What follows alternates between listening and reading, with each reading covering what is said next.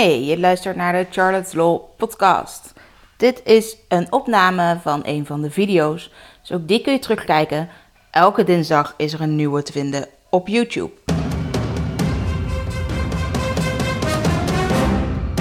Charlotte, de privacyjurist van Nederland.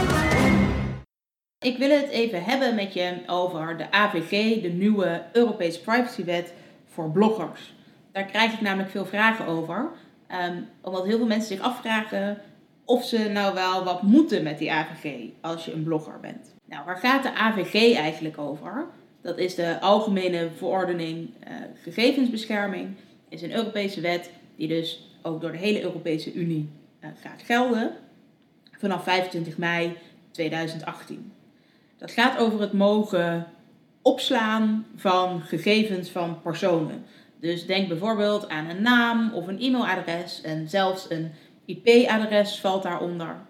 Uh, en dan hangt het er vanaf wat je daarmee doet en waarom je het opslaat en of je misschien er nog andere dingen mee gaat doen. Dus dat je het niet alleen maar opslaat, maar misschien zelf nog wel verrijkt met wat andere informatie. Uh, nou ja, wanneer je dat op mag slaan. Eigenlijk kan ik je niet een algemeen antwoord geven of je als blogger hier iets mee moet of niet. Als je namelijk gewoon een blogger bent en je hebt gewoon je eigen blog, uh, maar je gebruikt bijvoorbeeld geen Google Analytics, dus je, want Google Analytics kan IP-adressen verzamelen. En je hebt bijvoorbeeld je comments uitstaan, omdat je helemaal niet wil dat mensen reageren op je blog, althans niet op de website zelf, omdat je misschien liever die interactie op social media hebt. En je verstuurt geen nieuwsbrieven, en je hebt bijvoorbeeld ook geen contactformulier op je website staan. Uh, je hebt misschien ook helemaal niet op een andere manier nog contactgegevens vermeld. Dus dat mensen je ook niet kunnen bellen of kunnen e-mailen. Dan verzamel je in principe dus ook helemaal geen persoonsgegevens van mensen die op jouw blog terechtkomen.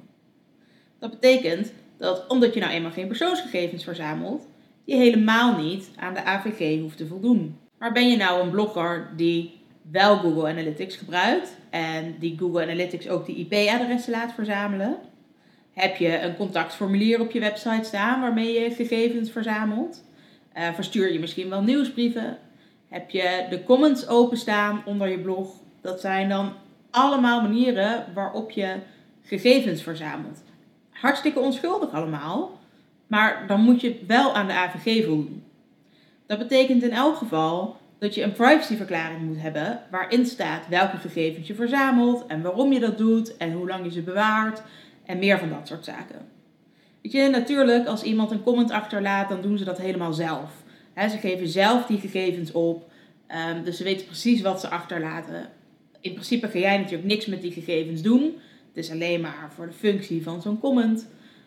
Uh, contactformulier is ook alleen maar om contact te kunnen krijgen. Uh, maar dat moet wel gewoon in die privacyverklaring staan. En omdat je alles online verzamelt, moet die privacyverklaring eigenlijk ook gewoon op je website beschikbaar zijn.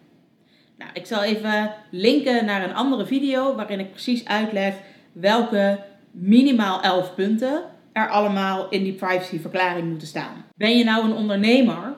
Nou, dan verzamel je natuurlijk sowieso gegevens van klanten. Ook uh, zakelijke contactgegevens, bijvoorbeeld van uh, de contactpersoon bij een mediabureau, contactpersoon van adverteerders of opdrachtgevers. Um, allemaal dat soort gegevens zijn ook persoonsgegevens geworden. Hiervoor waren dat nog zakelijke gegevens. En nou, data privacy uh, recht deed er niet toe. Maar een ja, doorkiesnummer, telefoonnummer, persoonlijk e-mailadres, maar wat wel bij een bedrijf wordt, zijn nu ook um, persoonsgegevens geworden. Dus ook dan heb je in elk geval een privacyverklaring nodig.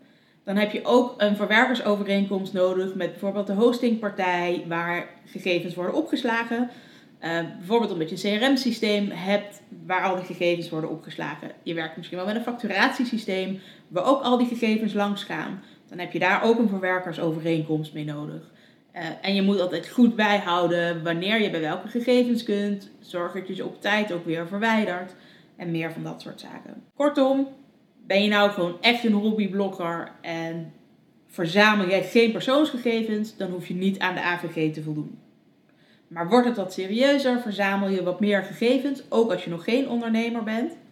En voor alle ondernemende bloggers, daar geldt voor dat ze gewoon aan de AVG moeten voldoen.